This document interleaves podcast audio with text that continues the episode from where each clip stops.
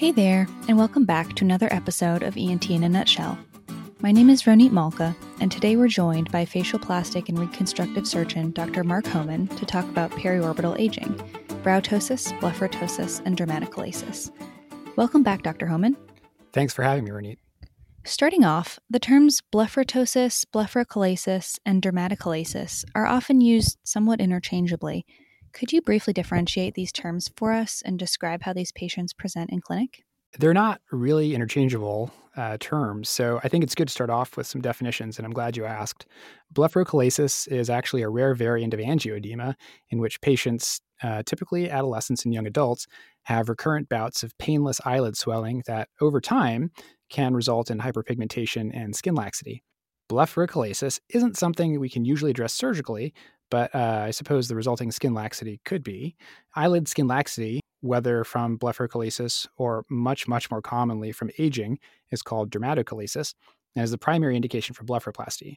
Uh, the last term you mentioned is blepharoptosis, often just known as ptosis, which is sagging of the entire upper eyelid rather than just the skin. Someone with dermatochalasis will have excess skin of the upper lid, sometimes enough that it falls over the eyelashes, and we call that pseudoptosis. But someone with true ptosis will have an eyelid that droops such that the lash line itself is low, making the eye look partly closed. Both blepharoptosis and dermatochalasis can cause visual field deficits. And how does that compare with brow ptosis? Well, brow ptosis is another important component of periorbital aging. It's the descent of soft tissue of the soft tissue brow uh, below its ideal position. It's most commonly caused by aging, but we see it in facial paralysis as well as other neuromuscular disorders like myasthenia gravis. The ideal brow position is classically described as at the level of the bony brow in males and above it in females. The female brow is also classically described as having a high arch that peaks somewhere between the lateral limbus and the lateral canthus, with the brow itself starting at the medial canthus and ending on a line that connects the nasal ala to the lateral canthus and proceeds sort of superlaterally to the temple. The classical definitions are good for academic facial analysis, but they mostly reflect historical fashion trends. Marilyn Monroe and Grace Kelly provide great examples of the classical female brow shape and position, but these days we see more prominent, lower, and less arched brows in many women generally acknowledged to embody Western ideals of beauty, like Cara Delevingne and Jennifer Connelly. In fact, even uh, the great Audrey Hepburn had fairly flat brows. What's probably more consistent is the male ideal, mostly because we have to be aware that inadvertently elevating or arching a male brow too much can feminize its appearance, which is obviously a suboptimal surgical outcome. Most patients who come to see you won't mention brow ptosis at all, actually, because they'll be fixated on their eyelids. They'll complain of droopy eyelids, or bags, or dark circles under their eyes. So it's our job to translate those complaints into diagnoses that can be addressed, looking for all the other problems we just mentioned. Great. Can we briefly discuss normal periorbital anatomy and the underlying anatomical changes that occur with periorbital aging? Aging affects multiple periorbital structures, including the soft tissue of the brow, the skin of the eyelids, the orbital septum and preaponeurotic fat, the orbicularis oculi muscle, and the levator palpebrae superioris muscle. It's important to understand the underlying anatomy in order to be able to identify the defects that need to be addressed. The skin of the brow is thicker than forehead skin and more sebaceous medially than it is laterally. Under the skin is a thin subcutaneous layer with more fat in the brow than in the forehead, particularly around the hair follicles. Beneath that are the muscles, which are from superficial to deep the procerus, the frontalis, and the corrugator supercilii. The frontalis is contiguous with the galea aponeurotica more superiorly, corresponding to the A in the scalp acronym, deep to which is some loose areolar tissue and then periosteum. When the brows start to sag, not only do you get brow ptosis, but that downward push also tends to exacerbate the appearance of excess skin in the upper eyelids, which we call dermatochalasis.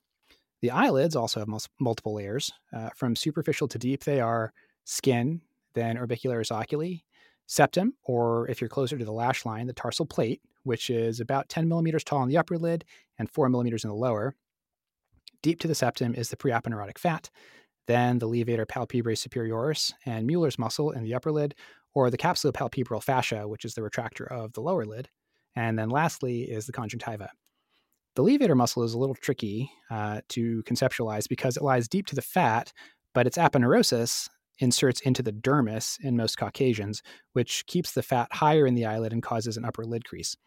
In the classically described Asian eyelid, there's no supratarsal crease because the levator aponeurosis actually inserts onto the tarsal plate and doesn't retain the fat which causes fullness of the upper eyelid. Uh, the fact is, though, actually only about 50% of Asians are missing the upper lid crease, although in many cases the crease is substantially lower in the Asian eyelid than it is in Caucasians, in whom it's usually about 8 to 10 millimeters above the lash line. A much more consistent finding, actually, in Asian eyelids, um, more consistent than the absent crease, is the epicanthal fold, which is present in at least 90% of East Asians, but also appears in other ethnicities, including some South Asians and even some Northern Europeans. A useful way at least to me, to visualize eyelid anatomy is with the concept of lamellae. So different surgeons will think about this differently, but most will tell you that there are either two or three lamellae in each eyelid. The anterior lamella consists of skin and orbicularis oculi muscle, which itself is divided into two parts, the orbital and palpebral portions, with the palpebral portion of the orbicularis oculi further divided into the preseptal and pretarsal parts. Beyond the anterior lamella is where descriptions start to vary. Some folks will tell you that the posterior lamella is the tarsal plate and conjunctiva, and that the orbital septum separates the anterior and posterior lamellae. Others will call the tarsal plate and septum the middle lamella, with the posterior lamella then consisting of the conjunctiva and lid retractor, either the levator muscle in the upper lid or the capsulopalpebral fascia in the lower. Fortunately, when we start talking about the fat compartments, there isn't much debate. The lower eyelid has three preaponeurotic fat compartments medial, central, and lateral, with the medial and central compartments separated from each other by the inferior oblique muscle, and the medial fat appearing whiter because of a different embryonic origin from the other fat pads. The upper eyelid is usually thought of as having only two fat compartments, medial and central, because the lateral is occupied by the lacrimal gland, although in practice there can actually be some fat in the lateral compartment as well. We sometimes see fat prolapse in the upper eyelid, but it's more common in the lower and often causes those bags under the eyes that patients dislike so much. The underlying mechanism isn't actually fat hypertrophy or weight gain, but rather thinning and weakening of the orbital septum and pseudo herniation of the fat forward into the eyelid. Occasionally, though, we'll see hypertrophy of the orbicularis oculi muscle, particularly in the lower eyelid, and that can also cause bags that we call festoons, which we'll talk about more in a little bit. The last thing that's worth touching on in terms of eyelid pathophysiology is blepharoptosis. The majority of the ptosis you're likely to see is age related dehiscence of the levator aponeurosis, which typically also causes a higher than usual supratarsal crease, which is a very convenient clue to the etiology of the ptosis. There are a good number of causes of acquired blepharoptosis, though, and they're often thought of in four categories myogenic, neurogenic, mechanical, and aponeurotic. Myogenic causes might be myositis or muscular dystrophy. Neurogenic might be myasthenia gravis, multiple sclerosis, or Horner syndrome. Mechanical could be a tumor on the eyelid or an injury to the levator from trauma or surgery. And then aponeurotic would be the levator dehiscence that we just talked about. Uh, of course, there's also uh, congenital ptosis as well.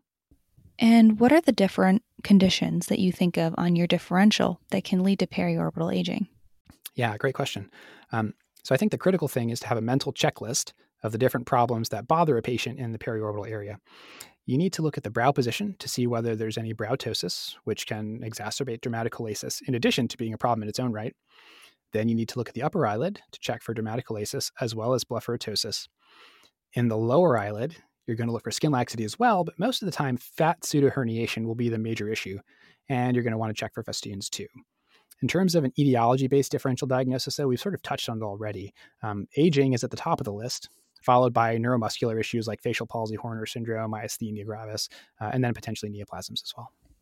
Great. So now we've reviewed the pathophysiology and presentation of periorbital aging. On to physical exam. When these patients present to your clinic, what are you making sure to evaluate? Well, the physical exam is going to parallel that mental checklist. So I'm going to go from top to bottom, trying to identify exactly what anatomical problems the patient has for the sake of preoperative planning. Um, before getting into the details of the periorbital exam, though, it's worth mentioning that I always ask the patient about history of dry eyes, prior periorbital surgery, and I'll order a visual field evaluation to determine whether insurance will cover the surgery. Uh, preoperative photographs are useful as well from the front and in profile in the Frankfurt horizontal plane.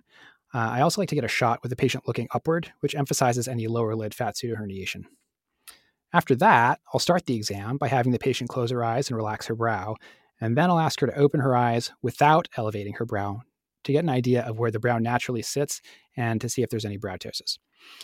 Then I'll manually elevate the brows with my hands to a good position and see if there's any dermatochalasis in the upper eyelids, uh, because that gives me a good idea of how much excess skin is from the brow ptosis and how much is from the eyelids themselves.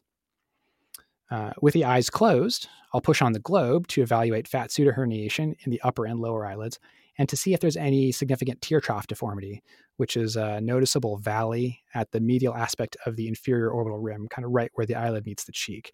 If there's a significant tear trough, I may want to do a fat transfer as part of the lower blepharoplasty. After that, I look at the skin quality to see whether there's any hyperpigmentation or dermatochalasis. I also usually do a snap test with the lower eyelid to check tone, since that can have an impact on the risk of developing postoperative ectropion. So when you uh, distract the lid from the globe, normal lid margin should snap right back into position when it's released. But if it takes more than two or three seconds, or if the patient has to blink to get the uh, eyelid back into place, I'll start thinking that maybe a lower lid tightening procedure will need to be done. Along the same lines, I'll look at the vector of the lower eyelid from the side when the patient is positioned in the Frankfurt horizontal plane. Um, if the anteriormost aspect of the cornea is directly above the cheek skin at the inferior orbital rim, we call this a neutral vector. If the cornea is posterior to the cheek, the vector is considered positive, which is common in youth. And if the cornea is anterior to the cheek, the vector is negative, which we commonly see in the aging face. The relevance of the vector is that a negative one may be more likely to result in ectropion if the lower eyelid is tightened. In the same way that you can imagine a belt being tightened on a pot belly might slip below the pannus, uh, so the lid margin may be drawn inferiorly by contractile forces during the healing process. It's also worth assessing the lower eyelids for festoons, which really do look like actual bags under the lower eyelids. They can be differentiated from fat pseudoherniation fairly easily because festoons will extend below the inferior orbital rim which pseudoherniated fat will not because it's bounded by the septum. And fat will pooch out when the globe is retropulsed, which festoons will not. Additionally, since festoons are muscle, if you ask the patient to close her eyes tightly, you'll see the festoons contract, which fat obviously will not do. Um, that said, some patients, of course, do have both. The last thing I usually do is to look for blepharoptosis by evaluating the height of the palpebral fissure and the margin reflex distances. The palpebral fissure height, or the distance between the margins of the upper and lower eyelids when the eye is open, should be about a centimeter. The first margin reflex distance, or MRD1, is the distance between the corneal light reflex and the upper eyelid margin in the midline. It should be about 4 to 5 millimeters.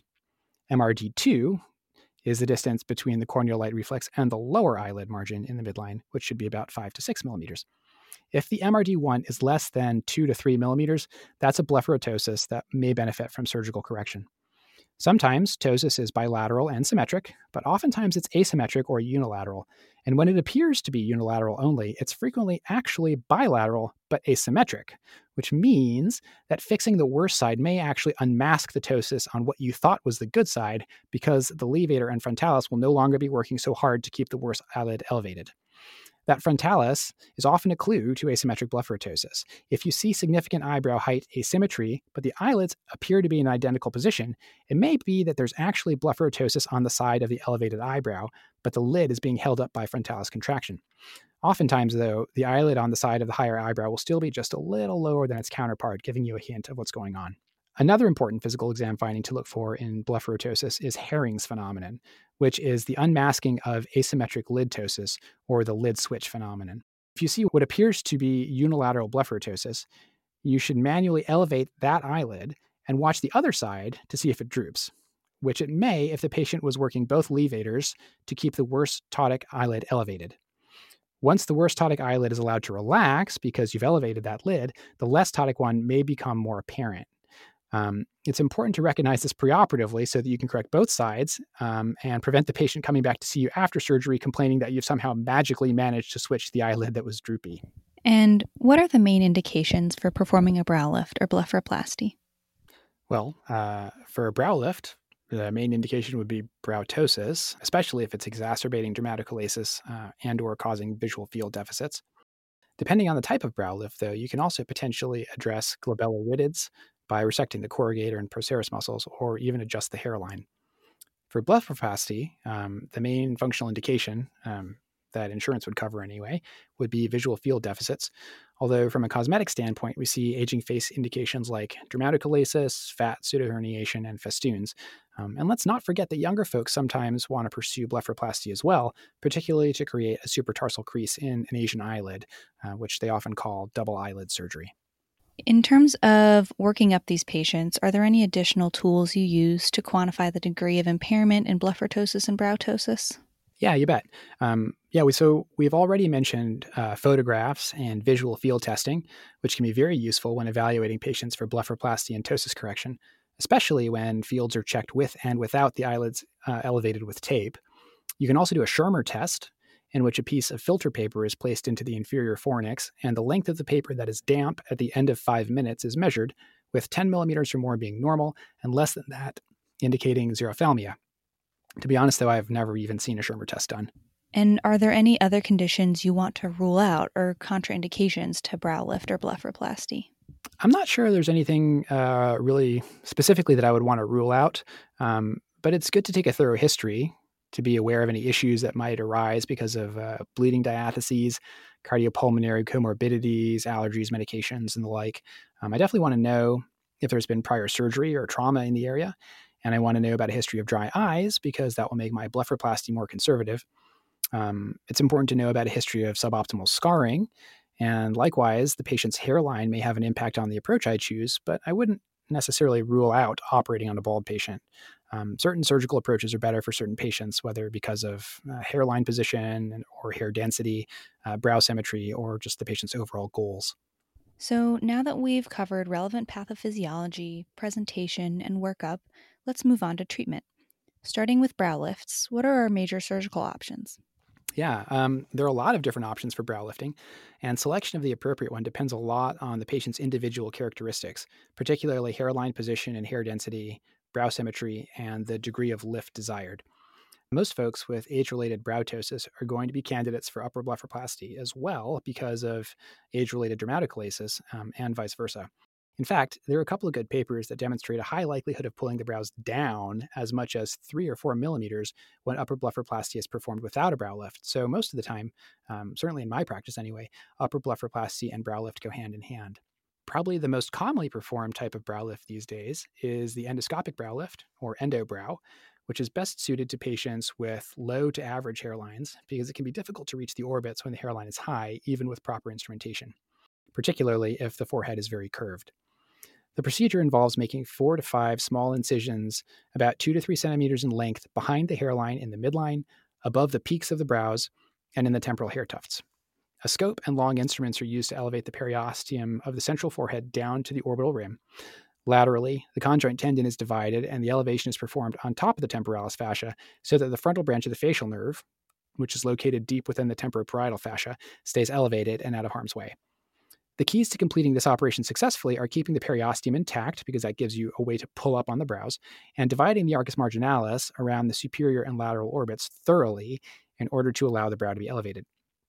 Uh, once the elevation is complete, the forehead periosteum has to be suspended in its new location and held in place for at least six weeks while it refixates to the frontal calvarium. The two most common ways of achieving this are with endotine implants, which are essentially bioresorbable hooks made of polylactic polyglycolic acid polymer that are drilled into the bone. Uh, they usually take six months or more to disappear completely, and patients can usually feel them as tender spots while they are dissolving. Alternatively, a bone bridge system can be used to drill a shallow tunnel into the frontal bone um, that then allows you to pass a suture and anchor the periosteum directly to the bone. In both cases, the surgeon will usually fixate the forehead um, in two spots over the desired peaks of the brow, which means that it's important to mark the brow preoperatively while the patient is sitting upright in order to get an accurate idea of where those points are. The procedure tends to provide a fairly subtle lift of maybe five millimeters or so, with minimal impact on the hairline. It's not very good for correcting brow asymmetry, since the whole forehead is lifted as a unit, but it is a very effective means of stabilizing the brows against that downward pull from blepharoplasty that we mentioned, and it avoids placing any scars on the face. Another commonly performed procedure is the direct brow lift, which is effectively the opposite of the endobrow. It uses incisions placed immediately above the hair bearing brows to remove skin and pull up the brows however much or little is required. Some surgeons will suture the dermis of the brow up to the periosteum as well, but not everybody thinks that's necessary. Because the two brows are done independently, the operation is well suited to correcting brow asymmetry, but it does leave scars on the face. Some surgeons avoid carrying the incisions over the medial portions of the brows because the skin is more sebaceous near the glabella and the scars are therefore more visible once they've healed. But if you do that, you can really only address the lateral brow with a direct uh, brow lift technique, and that doesn't really take full advantage of its potential. As with the endobrow, preoperative marking while the patient is upright is critical to help determine how much skin can be removed safely. Classically, surgeons have used a coronal approach to brow lifting, which allows an exposure similar to that obtained with the endoscopic lift, except that it's all open through a long incision over the top of the head. Variants of this approach include the pretrichial approach, in which the incision is made just anterior and parallel to the hairline, and the trichophytic approach, in which the incision is placed just behind the hairline. Elevation for coronal lifts is typically performed in the subgaleal plane, diving below the periosteum about 1 to 2 centimeters superior to the superior orbital rim. But the whole elevation can also be performed in a subperiosteal plane as well, and that's what I typically do. No endotine or suture fixation is required because the forehead is closed under tension after the excess scalp is resected. As a side note, the pretrichial approach can be used to modify the hairline by resecting a widow's peak in the middle or temporal bald patches uh, laterally, which is particularly useful in facial feminization. On the other hand, when the incision is placed across the top of the scalp, the hairline uh, may be elevated substantially. A more recent addition to the brow lift lineup is the transblepharoplasty brow pexy, a technique in which the brows are suspended via an upper blepharoplasty incision. This procedure is usually done in combination with an uh, upper blepharoplasty, the bleph is done first, and then you dissect along the orbital septum until you reach the superior orbital rim. At that point, you can either pass a suture from the periosteum to the dermis of the brow and pull the brow upward, which, by the way, is very difficult to do symmetrically on both sides, or you can elevate the periosteum as you would for an endoscopic brow lift and insert a smaller endotine specifically designed for brow pexy. Uh, and that's my preferred method of doing this, hands down. The last brow lift method worth mentioning is the mid forehead lift, which actually is probably not really worth mentioning. It's an older technique that essentially removes skin like you would in a direct brow lift, but does it right in the middle of the forehead, attempting to hide the incision in a transverse rhytid. I've never seen one of these heal as well as we'd like it to, and the patients are commonly displeased with a scar. So uh, honestly, I'm not even sure that people really do these anymore. That's a really fantastic summary. Moving on to blepharoplasty, what surgical options exist for us there? Yeah, well, as with brow lift, there are a number of different options that you can employ in upper blepharoplasty. Um, but at its heart, upper blepharoplasty is actually a very straightforward surgery. You mark the supratarsal crease in the preoperative holding area with the patient upright. Then, back in the operating room, you measure out how much skin you want to remove and you cut it out. Uh, taking care not to go medially past the canthus to avoid webbing, and not laterally past the orbital rim in males to avoid a scar that they won't want to wear eyeshadow to cover. The hardest part really is the marking to make sure you take just the right amount. I like to use von Graefe forceps to pinch the upper lid skin until I've identified how much skin I can take without causing lagophthalmos. Typically, when you pinch enough skin that the eyelashes just start to evert, but the eye doesn't yet open, you're pretty much right on target. Uh, generally, when you do that, you should still be leaving uh, between 15 and 20 millimeters of intact skin between the lash line and the inferior aspect of the brow. Um, if you want to measure that out, make sure that you put the lid on stretch, though. Um, otherwise, you won't get a consistent measurement. Once you've marked out your incision, you can inject the local anesthetic. But remember, you never inject before you mark, or it will completely distort the eyelid, and you'll have to wait for that local anesthetic to diffuse completely away before you can draw your incisions.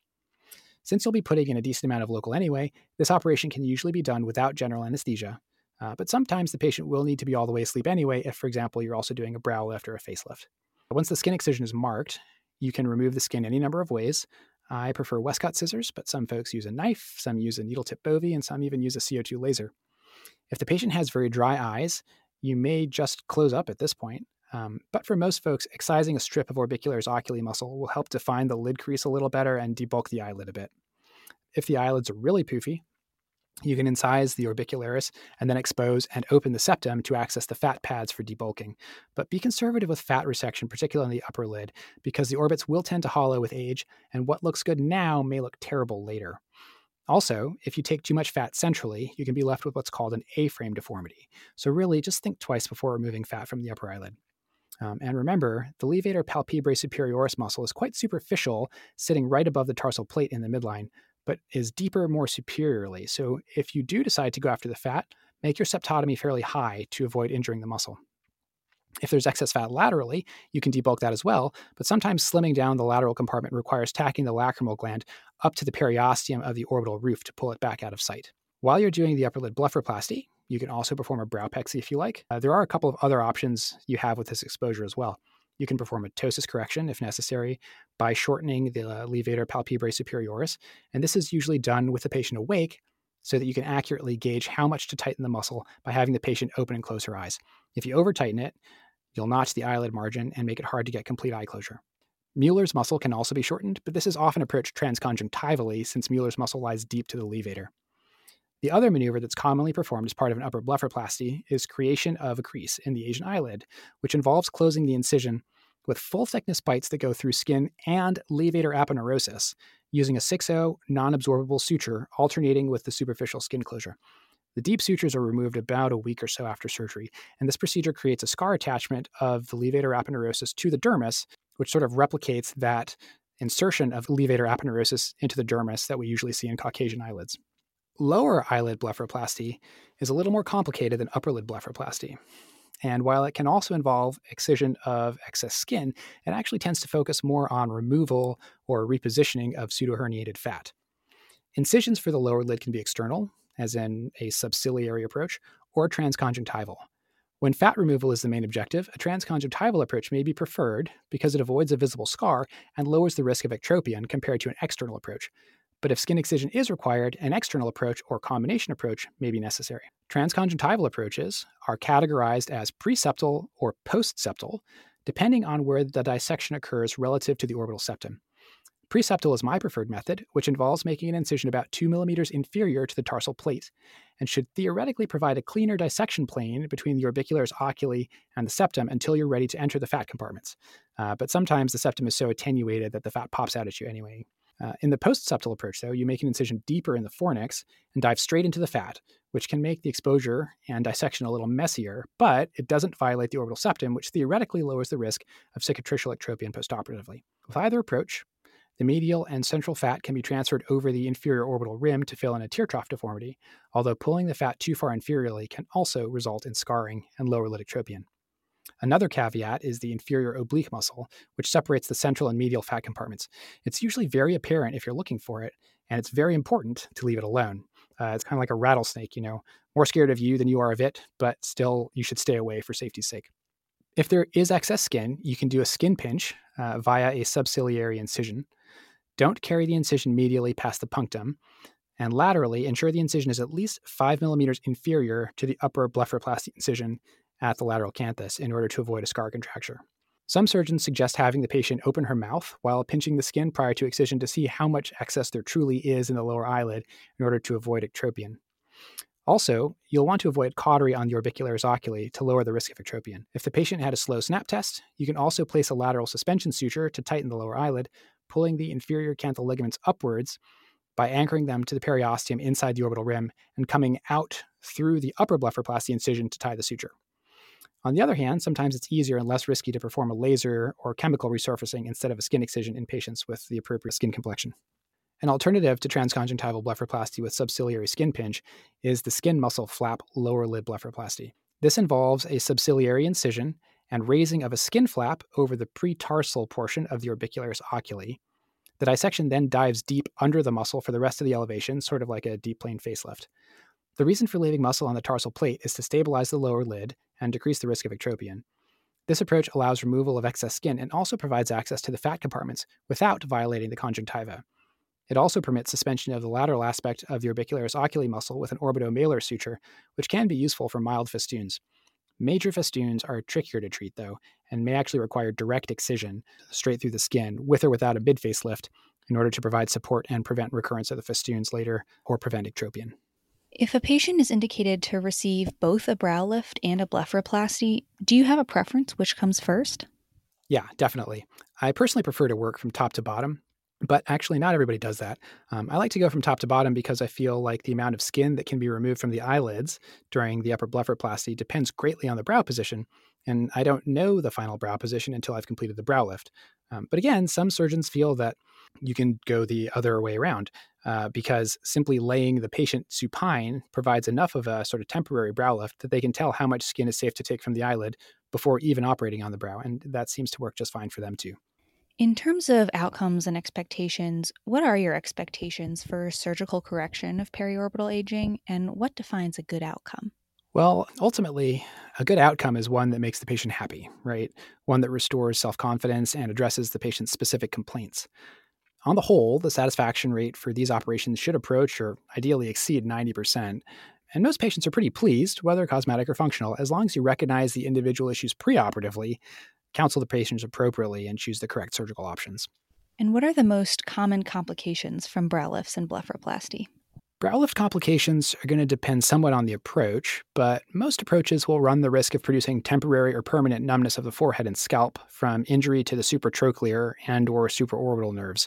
Itching and paresthesias are also potentially manifestations of nerve injury that may be more common actually than frank numbness and occur in up to 25% of patients. For coronal approaches, um, by which I mean classical coronal as well as trichophytic and pretrichial, it's not so much a risk as a guarantee, really, of at least some degree of permanent postoperative hypoesthesia of the scalp posterior to the incision. Endoscopic and coronal uh, brow lift approaches also put the frontal branch of the facial nerve at risk, although the risk of permanent injury to the nerve is less than 1%. The frontal branch lies along a line running from half a centimeter below the tragus to one and a half centimeters above the lateral brow, as described in a classic 1966 paper by Pitanguy and Ramos. Incisions in the scalp run the risk of causing alopecia in about 5% of patients, and when the incisions are made on the forehead, as in a mid forehead or direct brow lift, the scars will almost certainly be visible to some extent, even if they are well hidden and carefully closed. Techniques that address the eyebrows separately, such as the direct brow approach and the transbleph browpexy, are best suited to correcting asymmetry, as we mentioned, but also run the greatest risk of producing asymmetry postoperatively. With respect to blepharoplasty, asymmetry is one of the more common complications, whether in the amount of skin or fat resected, the height of the lid crease, uh, or the final appearance of the scar, which may be widened, red, uh, or webbed medially. Patients will commonly experience dry eyes, after upper blepharoplasty, but this usually resolves within a few days. However, overaggressive resection can certainly lead to lagophthalmos, um, particularly in revision procedures. Occasionally, the suture line in the upper eyelid can produce milia, which are not usually difficult to unroof with a needle in the clinic, although laser resurfacing of the scar may be helpful as well. In lower blepharoplasty, as a long term complication, we worry the most about ectropion, which you can probably tell because I've mentioned it like 12 times already. And that can result in epiphora, lagophthalmos, and potentially um, exposure keratopathy. But in the short term, we focus mostly on avoiding injury to the inferior oblique muscle because that can cause permanent diplopia and superomedial gaze. The other most feared complication, of course, is extremely rare but gets a lot of attention retrobulbar hematoma and subsequent blindness. At the end of the day, though, as with any procedure that has a cosmetic component to it, the most common complication will probably actually be patient dissatisfaction. You've already touched on this a little, but how do you prevent and handle these complications typically? Well, prevention of complications comes from selecting the correct surgery and executing it carefully. Um, I, I, realize that's a, a, pretty vague answer, but a good example would be staying in the correct tissue plane during an endoscopic brow lift, which keeps the periosteum elevated centrally to improve the efficacy of the lift and keeps the temporoparietal fascia elevated laterally so that the frontal branch of the facial nerve is out of harm's way being cognizant of Pitanguy's line and the medial zygomaticotemporal or sentinel vein, which is typically located within about a centimeter of the frontal branch of the facial nerve um, and is easily seen endoscopically, will help to avoid postoperative brow paresis. Careful use of cautery is important as well. Over cauterizing the scalp can kill hair follicles and cause alopecia, and over cauterizing in the lower eyelid can cause scarring and ectropion, which can be very challenging to manage in the long run and may require steroid injections, posterior lamellar grafting, or canthopexy. That said, insufficient use of cautery, particularly when removing fat, can increase the risk of intraorbital bleeding and hematoma formation. And while I've never personally had to deal with a retrobulbar hematoma in one of my blepharoplasty patients, the textbook response uh, would be to perform a lateral canthotomy and cantholysis and administer steroids, topical beta blockers, and diuretics within about 90 minutes to avoid permanent ischemic retinal damage. And can you briefly comment on any commonly comorbid conditions blepharoplasty and brow lift do not correct? Uh, yeah, the biggest one is probably wrinkles. Some patients have trouble differentiating soft tissue descent from cutaneous rhytids and may expect that a brow lift or blepharoplasty will have a significant impact on their crow's feet, crepey lower eyelid skin, or lower eyelid hyperpigmentation. Certainly, some skin issues can be corrected with surgery, like um, glabellar frown lines that can be reduced with corrugator and procerus myotomies. Transverse forehead rhytids often improve when the frontalis is able to relax after a good brow lift, and dermatochalasis usually resolves with eyelid skin resection. But frequently, chemodenervation and or resurfacing are needed to give patients the results they really want. Another issue that sometimes comes up is where to stop, because if you fix the eyes and the forehead, then it may become more obvious that the cheek needs some help. And mid face lifting or malar volume augmentation is commonly performed in patients who are undergoing lower lid blepharoplasty. Of course, then the same issue arises with respect to the lower face and then the neck. So, this all needs to be addressed as part of the preoperative counseling in order to determine beforehand exactly what the patient is willing to pursue and exactly what benefit should be expected. All right, so you've done a really wonderful job of walking us through assessment and treatment of periorbital aging. For how long do you usually follow these patients postoperatively? I usually follow them for about a year, starting with a one week follow up for a wound check. Then I see them at one month, three months, six months, and a year. I like to maintain good long term relationships with my patients so that if they ever need anything else done in the future, they come back to see me. Long term follow up also facilitates clinical research and helps me to keep track of my own outcomes over time. Do you expect any change or progression in the final aesthetic result over time? That's a great question. Um, and yes, absolutely. Most patients ask how long the surgery lasts. And I tell them that if all goes according to plan, the results will last forever. But you have to remember that the goal isn't to hit the pause button on aging, but rather to hit rewind for about 10 years or so, after which you immediately hit play again. So they will always hopefully appear younger than their actual age by about 10 years or so, but they will still continue to age. Great. Thank you so much. So, to briefly summarize what we've talked about today, periorbital aging can be generally divided into two separate but often co occurring issues brow ptosis, or droopy eyebrow, and blepharoptosis, or droopy eyelid. These are usually secondary to aging, but can also be due to other causes generally categorized as neurogenic, such as myasthenia gravis or Horner syndrome, myogenic, such as myositis, aponeurotic, such as levator dehiscence, or mechanical, such as tumor.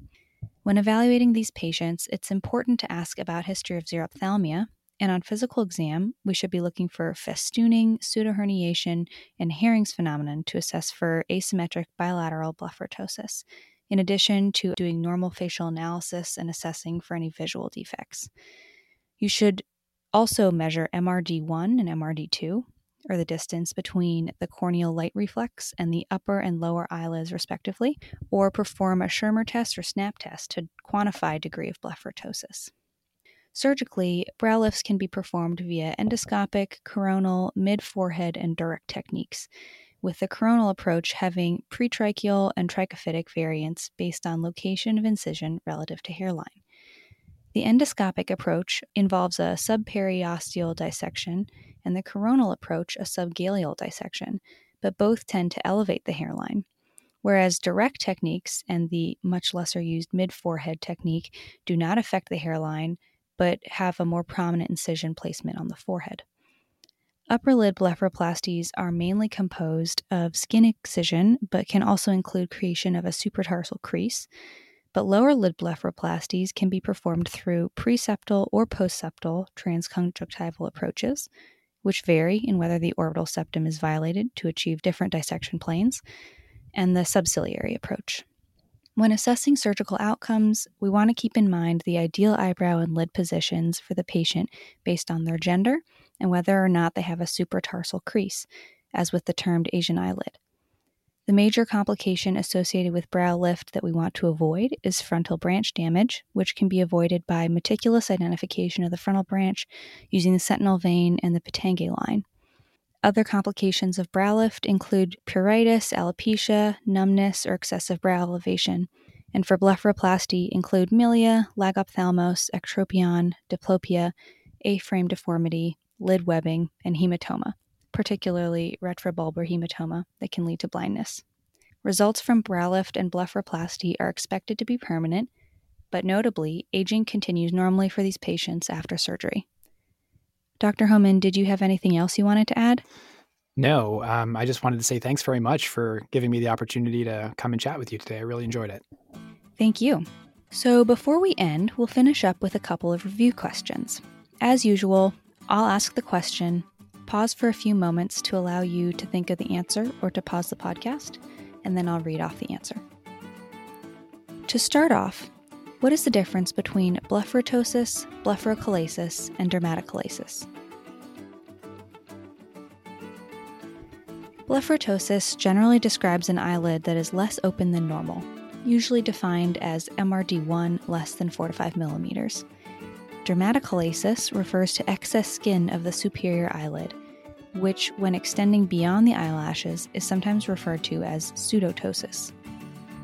Blepharochalasis is a specific variant of angioedema with recurring periorbital swelling that leads to stretching of the periorbital skin, particularly of the upper eyelid. What patient factors might steer the facial plastic surgeon away from a coronal approach to a brow lift? A high hairline, particularly in women, male pattern baldness, and asymmetric brow ptosis are all patient factors that might steer a facial plastic surgeon away from a coronal approach to a brow lift. With asymmetric brows, a direct brow lift may be desired for titration to ideal brow height on each side. And finally, what are two landmarks used to identify the frontal branch and how are they defined? Two commonly referenced landmarks used to identify the frontal branch are the sentinel vein and the Pitanguy line. The sentinel vein, also known as the medial zygomatica vein, lies between the temporoparietal and deep temporal fascia and typically points toward the frontal branch of the facial nerve. The Pitanguy line is an imaginary line tracing the course of the frontal branch that runs from half a centimeter below the tragus to one and a half centimeters above the lateral brow. Thanks again for listening, and we'll see you next time.